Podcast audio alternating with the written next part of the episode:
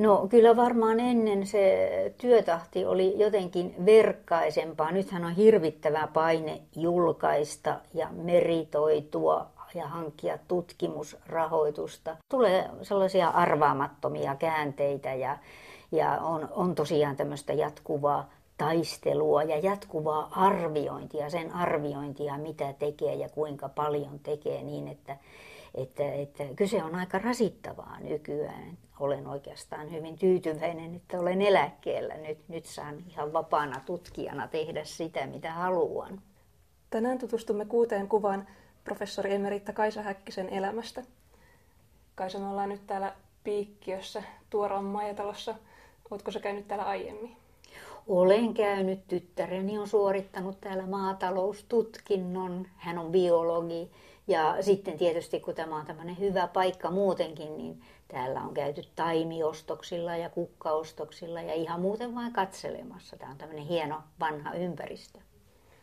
Joo, tosiaan no matkalla tänne tutustuin jo vähän tämän paikan historiaan, niin nämä kartanothan on ollut tässä jo keskiajalta asti ja sen jälkeen omistajuus on tietysti siirtynyt omistajalta toiselle, mutta tiesitkö että nämä kartanot on kuulunut 1900-luvun puolessa välissä myös Turun yliopistolle?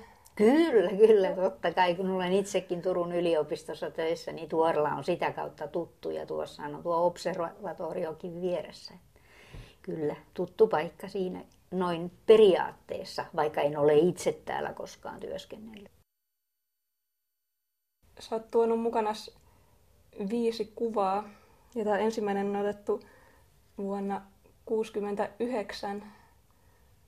Mm, sä oot tässä piruksi pukeutuneena. Kerrotko vähän, että missä tilanteessa tämä kuva on otettu? No niin, tämä kuva on otettu Kouvolan yhteiskoulun penkkareista helmikuussa 1969. Silloin tosiaan olin päättelemässä koulunkäyntiäni ja penkkareihin tietysti aina pukeudutaan asiaan kuuluvalla tavalla. Ja itse kun olin ollut sellainen aina semmoinen kympin tyttö, niin ajattelin, että nyt päästetään piru irti. Ja sitten valitsin asukseni tämmöisen mustan sarvipään asun hiilihankoineen kaikkineen. Ja se oli tietysti vähän semmoinen pieni leikillinen vihjaus myös siihen suuntaan, että, että en minä oikeastaan ehkä välttämättä ole semmoinen kilttikympin tyttö kaikissa suhteissa, että kyllä minussa pieni pirukin asuu. Ja sitten myöhemmin, kun luin opiskelujen yhteydessä Augusta Alkvistin, eli Oksasen runon Sydämeni asukkaat, jossa hän kertoo, kuinka hänen sydämessään taistelevat perkele ja enkeli, niin täytyy sanoa, että minusta tuntuu kyllä usein ihan samalta. Sä sanoit, että sä olit vähän tällainen kympin tyttö, niin oliko se kuitenkin opiskelu sulle mieluista jo tuossa vaiheessa?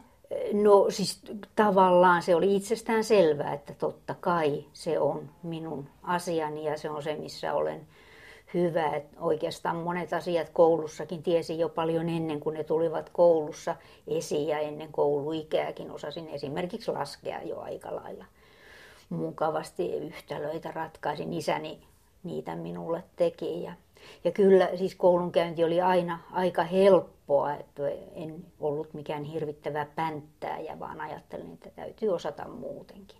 Se oli semmoinen harrastus samalla. Varsinkin historiasta pidin kovasti sitä, luin paljon enemmän kuin olisi ollut tarpeen ja ajattelin vähän siitä ammattiakin, mutta sitten sain kuulla kyllä, että historian tutkijoita on niin paljon, että ei kannata ehkä mennä sinne joukon jatkoksi. Mitä sä tämän ikäisenä odotit tulevaisuudelta? Oliko sulle ihan selvää jo missä vaiheessa, että lähdet Helsinkiin opiskelemaan? No se oli selvää, että lähden Helsinkiin opiskelemaan, koska Kouvolasta nyt yleensä mentiin Helsinkiin ja sitten Helsingissä asui minulla myös semmoinen iso täti, joka oikein odotti, että tulen sinne opiskelemaan ja tulen hänen luokseen asumaan. Tosin sitten kyllä meni jo ensimmäisenä opiskeluvuonna naimisiin, enkä sitten asunut siellä kuin puoli vuotta. Mutta juu, Helsinkiin menin ja siihen aikaan oli mahdollista päästä, jos oli tarpeeksi hyvät paperit, niin päästä suoraan paperien perusteella. Ei tarvinnut osallistua pääsykokeisiinkaan niin, että se kävi oikein näppärästi. Että ainoa ongelma oli oikeastaan se, että päättää, että mitä nyt haluaisin opiskella, kun oli niin monia mielenkiintoisia vaihtoehtoja, mutta sitten kun en oikein muutakaan keksinyt tai muuten osannut päättää, niin ajattelin, että opiskelen suomea ja ryhdyn äidinkielen opettajaksi, kun Suomessa ollaan. Ja, ja niitä opettajia aina tarvitaan, mutta isäni sitten ehdotti, hän,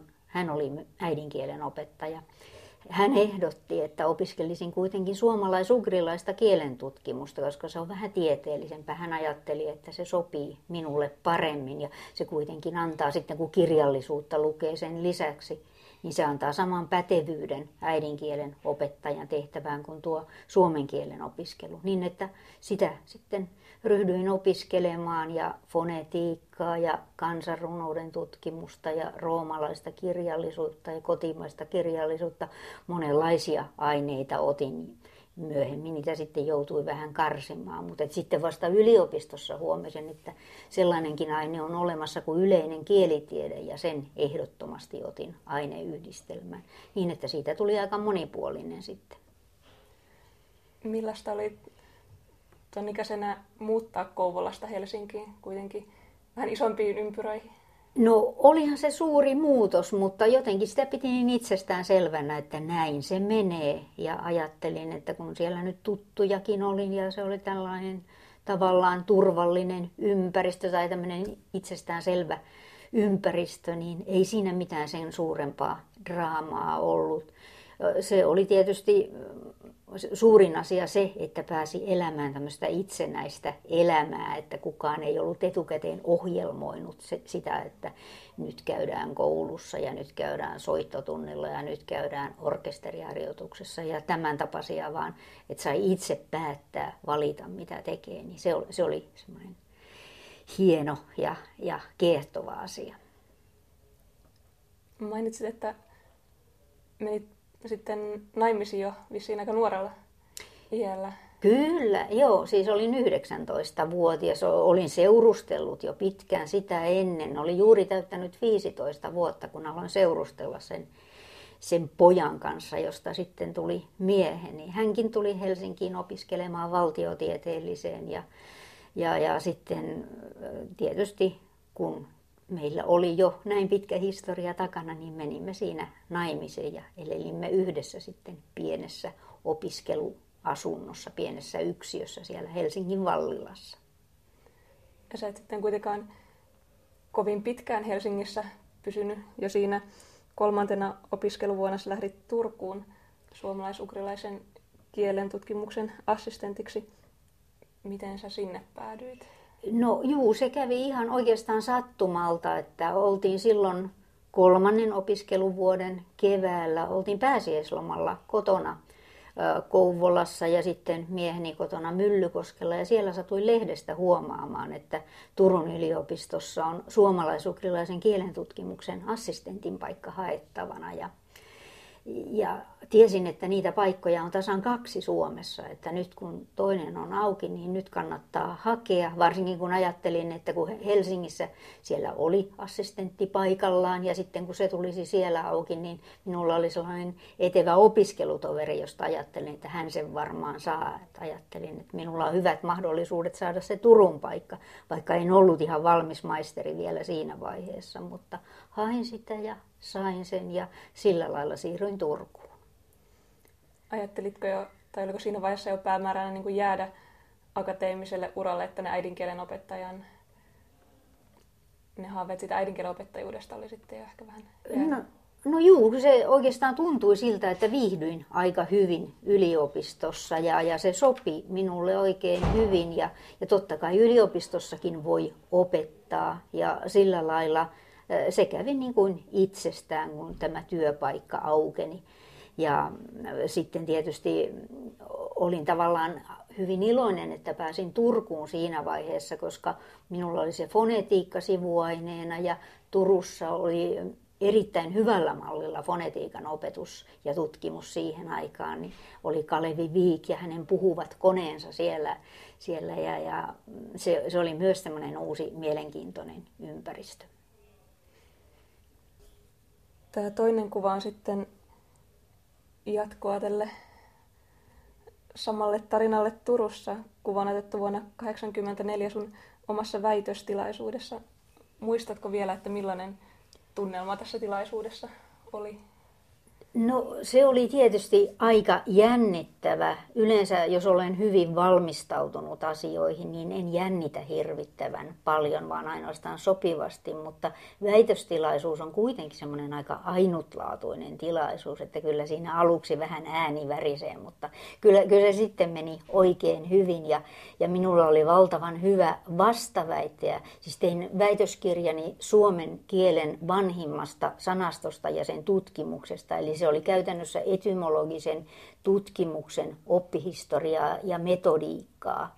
Ja sitten tietysti sitä sana-aineistoa. Ja minulla oli vastaväittäjänä professori Mikko Korhonen, joka oli ollut opettajani Helsingin yliopistossa ja, ja hyvin arvostettu tutkija, tällainen moderni fennougristi, joka kehitti sitä tieteen alaa yleisen kielitieteen suuntaan ja olin valtavan tyytyväinen, että minulla oli näin hyvä ja asiantunteva vastaväittäjä.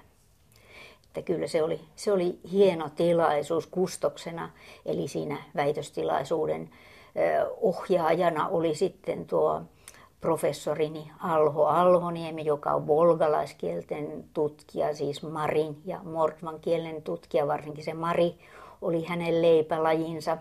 Ja, ja sitten, sitten siellä oli paljon väkeä paikalla. Silloin väitöstilaisuuksia ei ollut niin usein kuin nykyään. Nythän ne ovat hyvinkin arkisia ja tavallisia tilaisuuksia, mutta silloin niitä oli harvemmin. Siellä oli paljon väkeä kuuntelemassa isossa salissa. Ja, ja, ja tuossa kuvassa sitten näkyy Mikko Korhosen ja Alho Alhoniemen lisäksi siinä näkyy Osmo Ikola, suomen kielen professori. Hän oli silloin jo yliopi, ollut yliopiston rehtorina, mutta kyllä hänet tunsi myös suomen kielen professorina. Ja, ja sitten siinä kuvassa on vielä tuo professori Kalevi Viik, josta äsken jo kerroinkin, niin että tämä on mielestäni hieno kuva siinä mielessä, että tuossa on monta tärkeää miestä, joilla on ollut merkitystä myös minun, minun oman urani kannalla, kannalta. Vähän haikeana ajattelen, että, että Alho Alhoniemi on nyt ainoa heistä, joka tällä hetkellä on enää elossa.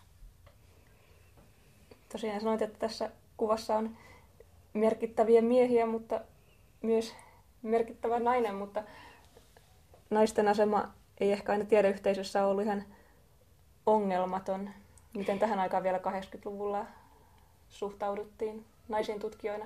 Niin, tuo väitöstilaisuus oli 84 ja siihen aikaan, no se oli muuttumassa kovasti. Täytyy sanoa, että silloin kun itse opiskelin Helsingissä 70-luvun alussa, niin ei, en tuntenut, että minua olisi vielä mitenkään syrjitty tai väheksytty sukupuolen takia. Että siellä kaikkia pidettiin nuorina tutkijoina siinä pienessä oppiaineessa. Se oli hyvin pieni oppiaine se fennougristiikka vai muutama opiskelija. Ei siellä ollut mitään semmoista tunnetta, että tässä olisi huono asema, mutta tiedän kyllä muuten, että kyllä naisten saattoi olla vaikeampi saada virkoja – eikä silloin ollut noilla professorin paikoilla juuri vielä meidän alallamme naisia nähty. Niitä tuli sitten kyllä, kyllä kohta sen jälkeen, mutta että kyllä, kyllä se oli näin, että naisia vähän pidettiin jotenkin toisarvoisena, ikään kuin jonkunmoisena apuhenkilökuntana usein. Ja tiedän, että esimerkiksi tämmöisissä arvokkaissa tieteellisissä seuroissa – oli kyllä aikamoinen kynnys naiselle, varsinkin maisterinaiselle, päästä esiintymään. Ulkomaalainen saattoi vielä päästä, mutta suomalainen maisteri, ei kyllä tohtori piti olla ennen kuin saattoi kuvitella. Miehen, miehillä oli vähän helpompaa. Tässäkin asiassa on kuitenkin otettu jo askelia eteenpäin. On, siis tilanne on muuttunut ihan kokonaan. Totta kai meillä on vieläkin joitain miesvaltaisia aloja, mutta enimmäkseen, varsinkin humanistien piirissä kyllä, naiset jyräävät ja jylläävät ja, ja professorit ovat naisia.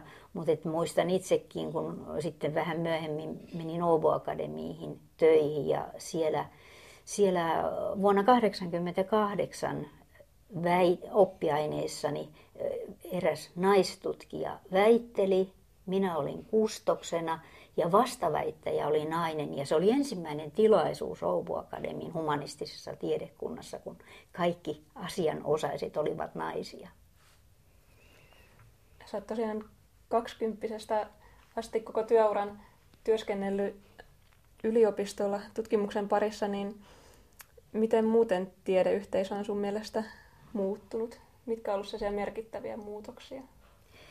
No kyllä varmaan ennen se työtahti oli jotenkin verkkaisempaa. Nythän on hirvittävä paine julkaista ja meritoitua ja hankkia tutkimusrahoitusta.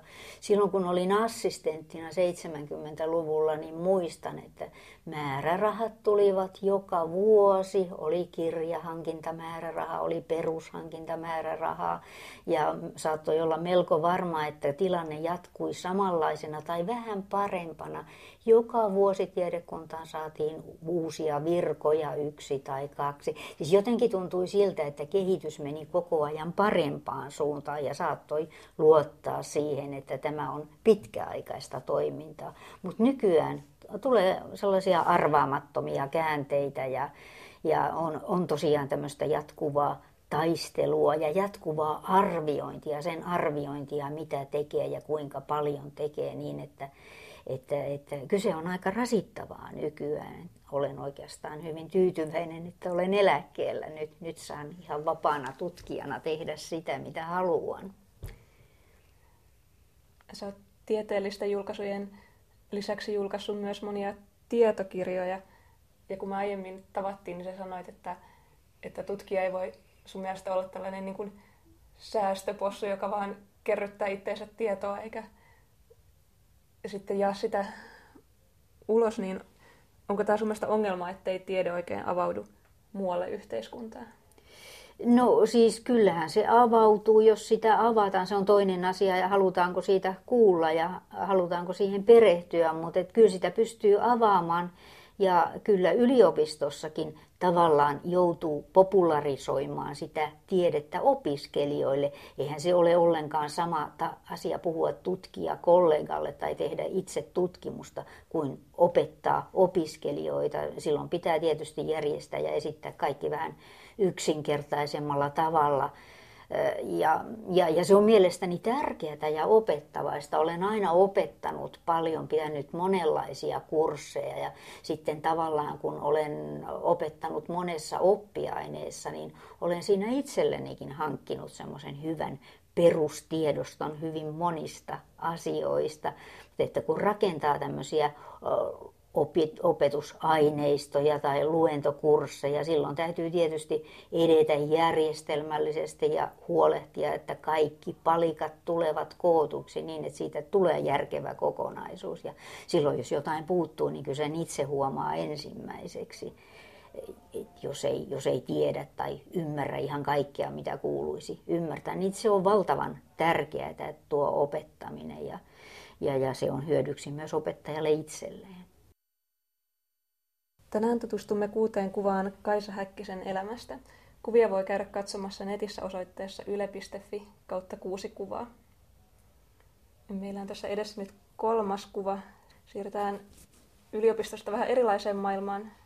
Kerrotko, mitä tässä kuvassa tapahtuu? No tässä seison lapio kädessä. Tämä on otettu vuonna 2000 kotipihallamme. Päätimme vähän kehittää ympäristöämme ja rakentaa lammen siihen pihapiiriin. Me asumme maalla hyvin yksinäisessä paikassa. Siellä saa melko vapaasti ideoida ja toteuttaa tämmöisiä pihasuunnitteluhankkeitaan. Ja, ja siellä, kun ei oikein järviä ole siellä ja joet ovat sameita, ei niissä viitsi uida, niin siellä on aika monessa pihassa sitten tämmöinen kaivettu lampi ja ajattelimme, että no hyvä, kyllä meillekin lampi täytyy saada. Ja sitten ystävälliset isännät siitä naapurista myivät vähän peltoa ja toiset vähän metsää niin, että saatiin tilaa sille lammelle ja sitten paikka, minne ne kuljetettiin ne ylimääräiset maat. Ja, ja, ja tässä kuvassa sitten on tämmöistä viimeistelytyötä, peitettiin sitä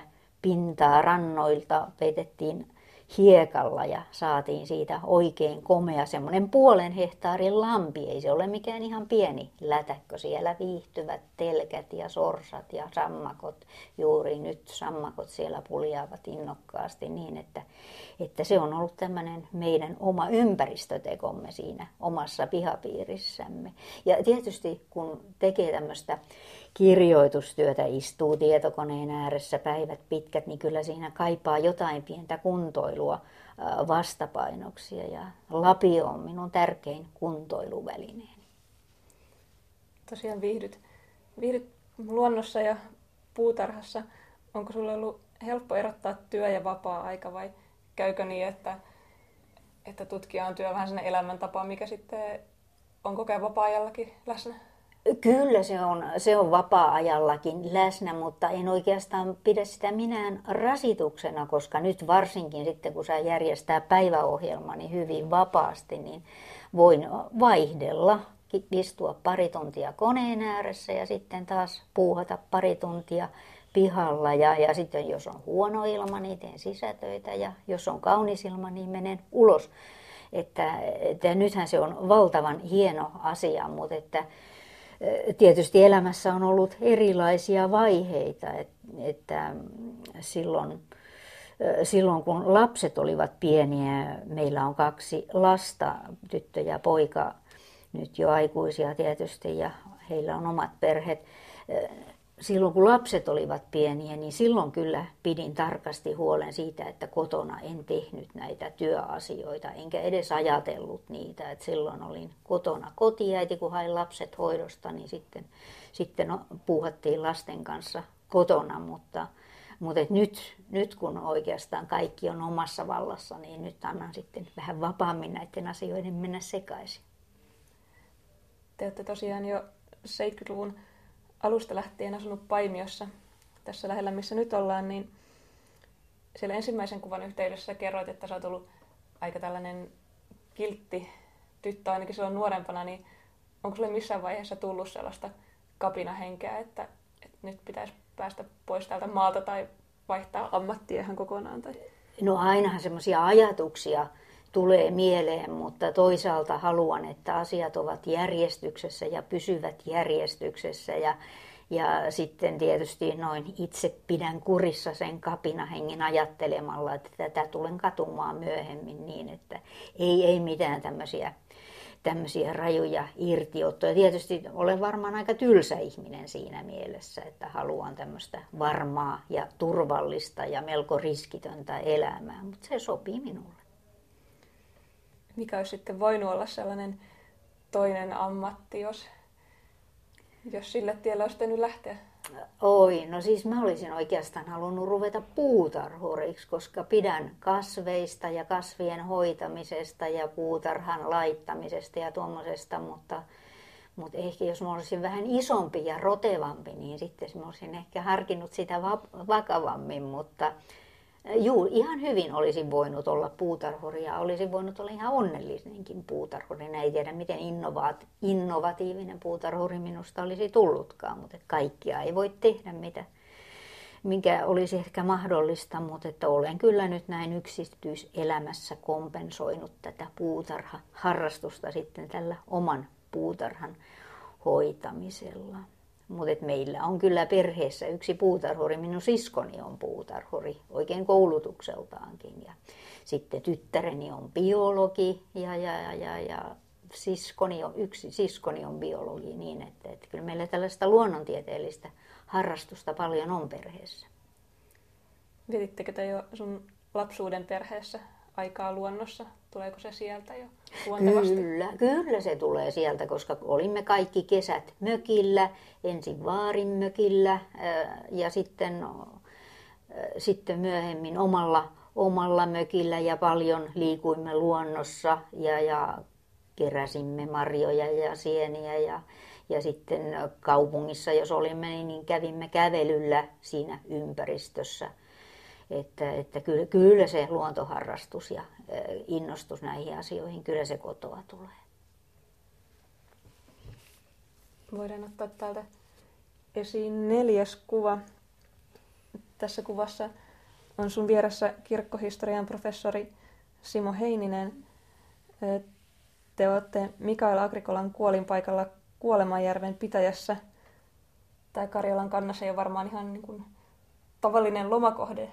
Kerrotko, että mikä reissu tämä on? No, no ei se mikään varsinainen lomakohde, mutta että tietysti meillä tutkijoilla on semmoisia kummallisia harrastuksia, että, että käymme käymme semmoisilla paikoilla, jotka ovat myös työmme kannalta jotenkin merkityksellisiä. Ja meillä on tapana retkeillä Agrikolan jalanjäljellä, kun, kun olemme nyt molemmat Agrikola-tutkijoita. Simo Heininen, hän on tämmöinen tosiaan kirkkohistorian puolella tämmöinen ihan kiistämätön ykkösnimi Agrikola-tutkimuksen alalla. Ja, ja minäkin sitten, kun olen tutkinut vanhaa kirjakieltä, kirjakielen, suomen kirjakielen syntyä, niin tietysti en ole voinut välttää Agrikolan tutkimista. Ja, ja tämä on tämmöinen meidän, meidän yhteinen kiinnostuksemme kohde, siis lähestymme sitä hyvin eri suunnilta, mutta joka tapauksessa se on tämmöinen yhteinen kiinnostuksen kohde. Ja Agrikolahan on tämmöinen aika mystinen henkilö, hänestä ei hirvittävän paljon ihmisenä tiedetä. Hän eli semmoiseen aikaan, jolloin ei kovin paljon paljon tämmöisiä elämäkerta-asioita pantu muistiin muuta kuin joistakin aatelisista ja ylhäisistä henkilöistä. Ja mm, tietysti nyt tiedetään enemmän siitä, mitä hän sai aikaan Suomen reformaation ja, ja kirjakielen alalla, mutta hänestä itsestään ei kovin paljon tiedetä. Ja tuo muistomerkki, mikä tuossa näkyy, niin se on aika lailla haudan näköinen. Siinä on ikään kuin hautakivi ja siinä on tuommoinen koristeellinen aita ympärillä, mutta se ei ole hauta. Agrikolahan kuoli, kun hän palasi vuonna 1557 rauhanneuvotteluista Moskovasta.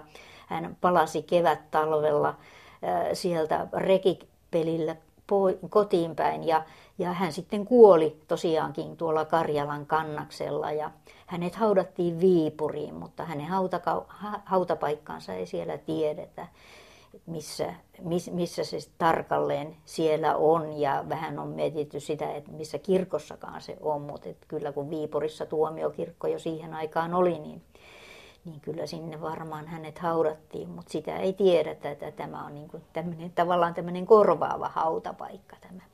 Kuolemajärven muistomerkki. Missä vaiheessa sä itse kiinnostuit Agrikolasta ja hänen vaikutuksestaan Suomeen, suomen kieleen? No oikeastaan päätin ryhtyä suomen kielen tutkijaksi tai ainakin kehittää tietojani suomen kielen alalla omassa väitöstilaisuudessani. Silloin Mikko Korhosen kanssa siellä juteltiin vanhoista saamen kielen sanakirjoista ja muista kielimuistomerkeistä, niin silloin mieleeni hiipi semmoinen kauhistuttava ajatus, että jos tuo Mikko Korhonen nyt kysyy minulta jotakin suomen kielen vanhoista sanakirjoista, niin minä en tiedä niistä kovinkaan paljon ja ajattelin, että tämän jälkeen taatusti otan niistä selvää ja sitten hän ei onneksi kysynyt niistä mitään. Fennougristi kysyy yleensä sukukielistä, mutta ei Suomesta. Ja ja, ja sitten sain rauhassa paneutua tähän asiaan. Ja itse asiassa se kävi helposti, kun kohta väitöstilaisuuden jälkeen minua pyydettiin Åbo Akademiihin suomen kielen apulaisprofessorin sijaiseksi ensin, sitten sain sen paikan vakituisesti ja sitten sain vielä sieltä professorin paikankin myöhemmin. Ja sillä lailla sitten minusta tuli niin kuin viran puolesta suomen kielen tutkija ja sitten siinä yhteydessä opetin myös suomen kielen historiaa ja, ja sillä lailla jatkoin tätä perehtymistä. Ja, ja näin sitten, sitten Agrikolahan ei voi ohittaa, kun suomen kielen historiasta on kysymys. Ja se on oikeastaan hieno asia, että Agricola on julkaissut niin paljon kirjallisuutta, koska sitten on todella aineistoa. Fennougristihan saa oikeastaan tottua siihen, että se aineisto, mitä on käytettävissä, se on vain nykykielen aineistoa tai lähes nykykielen aineistoa. Ja siitä pitää sitten ennustaa taaksepäin sen perusteella tuhansia vuosia. Mutta suomen kielen historian tutkija voi ihan oikeasti lukea niistä kirjallisista lähteistä, millaista suomen kieli oli 1500-luvulla.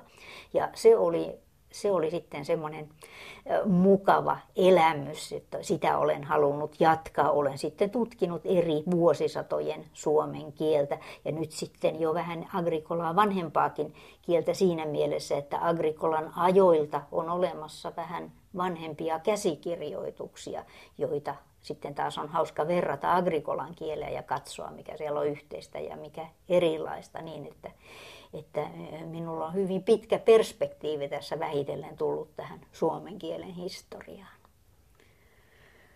Tässä kuvassa oli tosiaan sun rinnalla kirkkohistorian professori Simo Heininen. Oletteko te yhdessä tehnyt tutkimusta ja mikä ylipäätään on sun mielestä tällaisen monialaisen tutkimuksen merkitys? Joo, siis kyllä me olemme tehneet tutkimustakin yhdessä. Meillä on semmoinen yhteinen julkaisu Mikael Agrikolan Aapiskirjasta. Ja sitten tietysti aina kun kirjoitamme, niin tietysti olemme toistemme tutkimuksien innokkaita lukijoita. Ja muuten sitten käymme, olemme käyneet puhumassa samoissa tilaisuuksissa ja keskustelleet keskenämme. Mutta että Agrikolan merkkivuotta vietettiin vuonna 2007 ja silloin muisteltiin tuota Agrikolan kuolin vuotta, koska hänen syntymävuottaan ei tiedetä, sitä ei voi erityisesti juhlia, mutta tämä merkkivuosi juhlisti tätä kuolinvuotta. Ja oikeastaan siitä, siitä lähtien meillä on ollut aika paljon tämmöistä monitieteistä tutkimusta koska todellakin kirkkohistorian tutkija tietää ihan eri asioita kuin suomen kielen tutkija. Ja sitten meillä on vielä ollut näitä muiden alojen ihmisiä, on ollut esimerkiksi musiikkitieteilijöitä, jotka ovat tutkineet tuota vanhaa kirkkomusiikkia. Ja tietysti kirkkomusiikki on usein kirkkolaulua, kirkkolauluissa on sanat, sanat ja sävel. Siinä tarvitaan sekä sanan että sitten sävelmän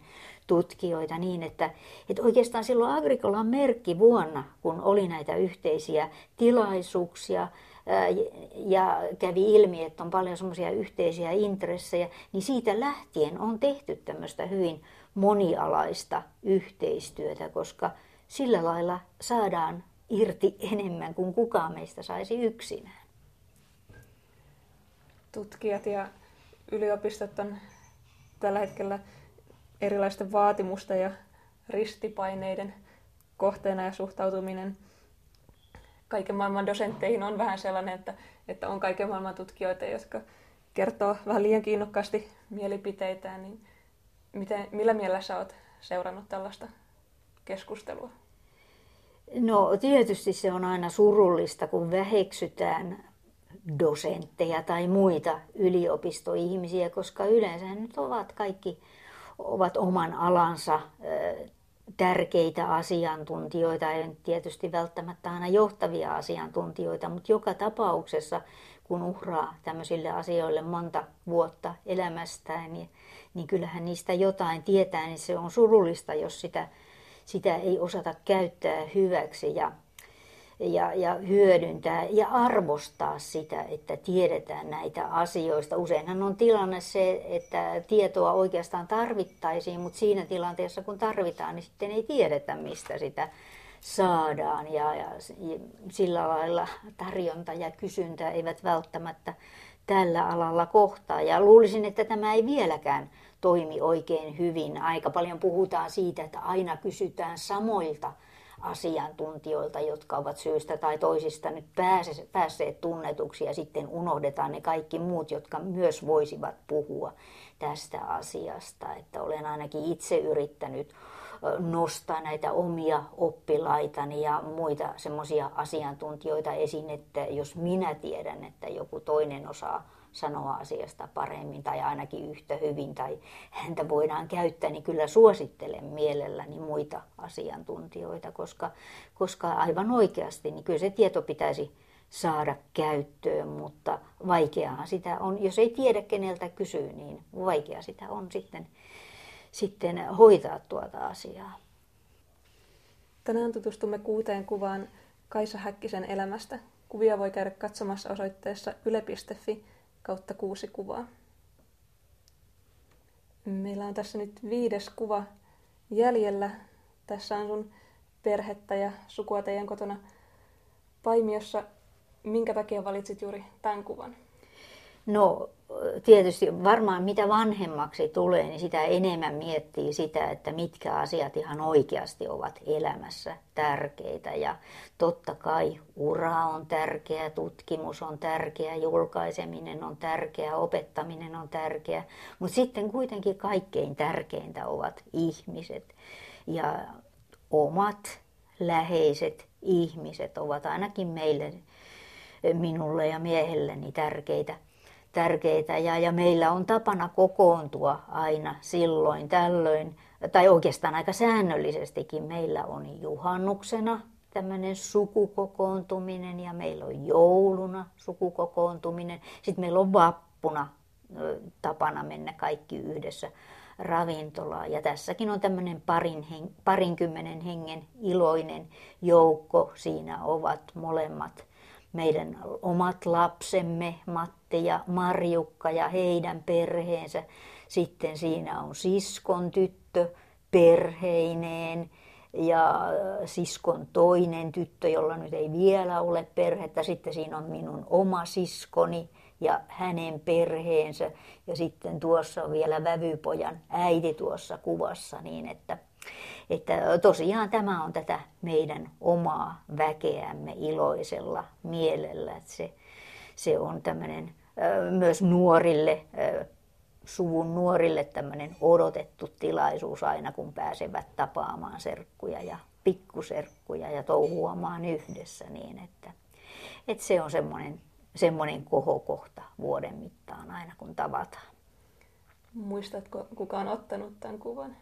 Tämä on ihan automaattisesti otettu kuva. Se on, kamera on laitettu sinne hyllyn päälle ja viritetty niin, että, että kuvaaja eli mieheni Timo Häkkinen, joka ylipäänsä ottaa kaikki kuvat meidän perheessämme, niin hän on sitten ehtinyt kipaistut tuohon, tuohon minun viereeni istumaan tuohon kuvan vasempaan reunaan, että, että se on aikalaukaisella otettu. Kaikki on päässyt kuvaan. Kaikki ovat onnistuneesti siinä kuka milläkin lailla asettuneena. Sä oot ö, omasta sisarusparvestasi vanhin ja sanoitkin, että, että sun isä ehkä odotti, että ainakin vanhin tytär menestyy, niin onko tämä vaikuttanut mitenkään teidän sisarussuhteisiin?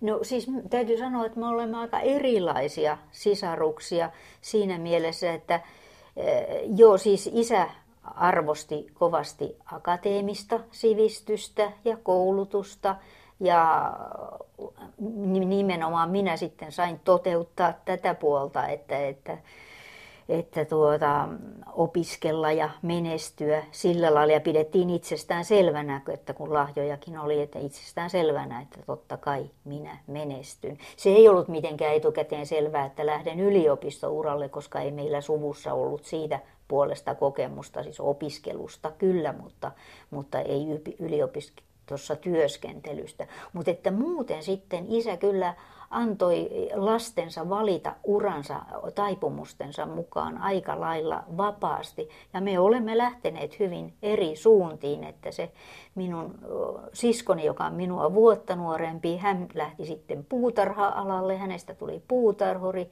Minun veljeni lähti vaatturiksi ja hänestä tuli sitten tosiaan vaatturi ja mittamestari.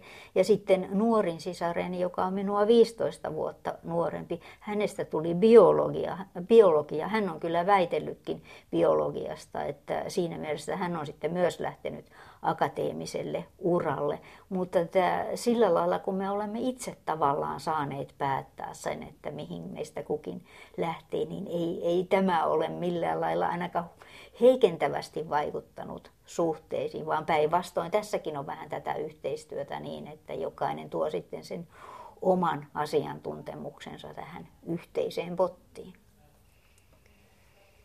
Me ollaan tässä näiden viiden kuvan aikana nähty kuvia perheestä ja vapaa-ajasta ja työelämästä, mutta ei ole vielä tullut mainituksi erilaiset tunnustukset, mitä sä itse olet uran varrella saanut esimerkiksi valtion tiedonjulkistuspalkinto vuonna 2005 ja sitten minut on myös valittu vuoden professoriksi ja viimeisimpänä sait viime vuonna kirkon kulttuuripalkinnon, niin mikä merkitys sulle on tällaisilla tunnustuksilla?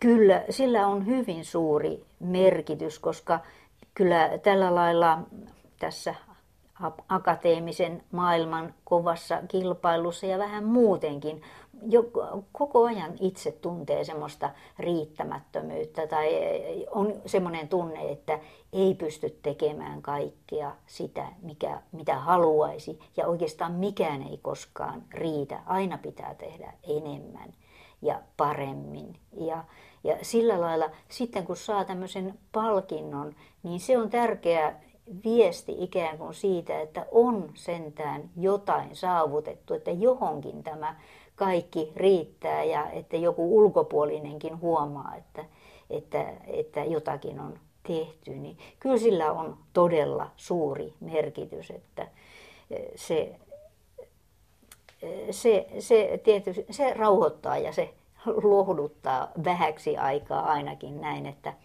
että tosiaan tuntee kelpaavansa johonkin. Me ollaan nähty nyt viisi kuvaa sun elämän varrelta ja kuudes on vielä ottamatta. Mikä voisi olla tämä tällainen kuudes kuva? Juu, tietysti minulla on monenlaisia suunnitelmia ja, ja, ja, ja, ja hankkeita myös tieteen alalla, mutta et ei niistä mikään ole niin elämää suurempi asia, että, että haluaisin mitään semmoista, eh, semmoista tieteellistä projektia tässä nyt nostaa kuvauksen kohteeksi, vaan kyllä se on, kyllä se on tämä oma perhepiiri. Ja kuvittelen mielessäni semmoista tilannetta, että mieheni kanssa istumme senioritalon valoisalla lasitetulla parvekkeella mukavasti kahvipöydässä siinä ja, ja meitä katsomaan tulee sitten ensimmäinen lapsen lapsen lapsi omien vanhempiensa ja isovanhempiensa kanssa. Et siinä vaiheessa tuntuu, että, että kaikki mitä on, niin se on ikään kuin tämmöistä ylimääräistä hyvää ja palkintoa, että enää ei ole mitään semmoisia velvollisuuksia ja pakkoja tehdä mitään, vaan tavallaan oma elämä on valmis siinä vaiheessa ja sitten voi vaan nauttia siitä, mitä on. Ja toivottavasti voi nauttia, toivottavasti maailma on vielä sellainen paikka, johon tehdään uusiakin lapsia ja joissa voidaan ja halutaan elää edelleen, mutta että tällaista, tällaista minä mielessäni kuvittelen. Mä kyllä uskon, että tämä kuva tulee toteutumaan ja lähetät sitten, kun se aikanaan otetaan. Toivottavasti näin voidaan tehdä. Kiitos haastattelusta, Kaisa Häkkinen. Kiitos.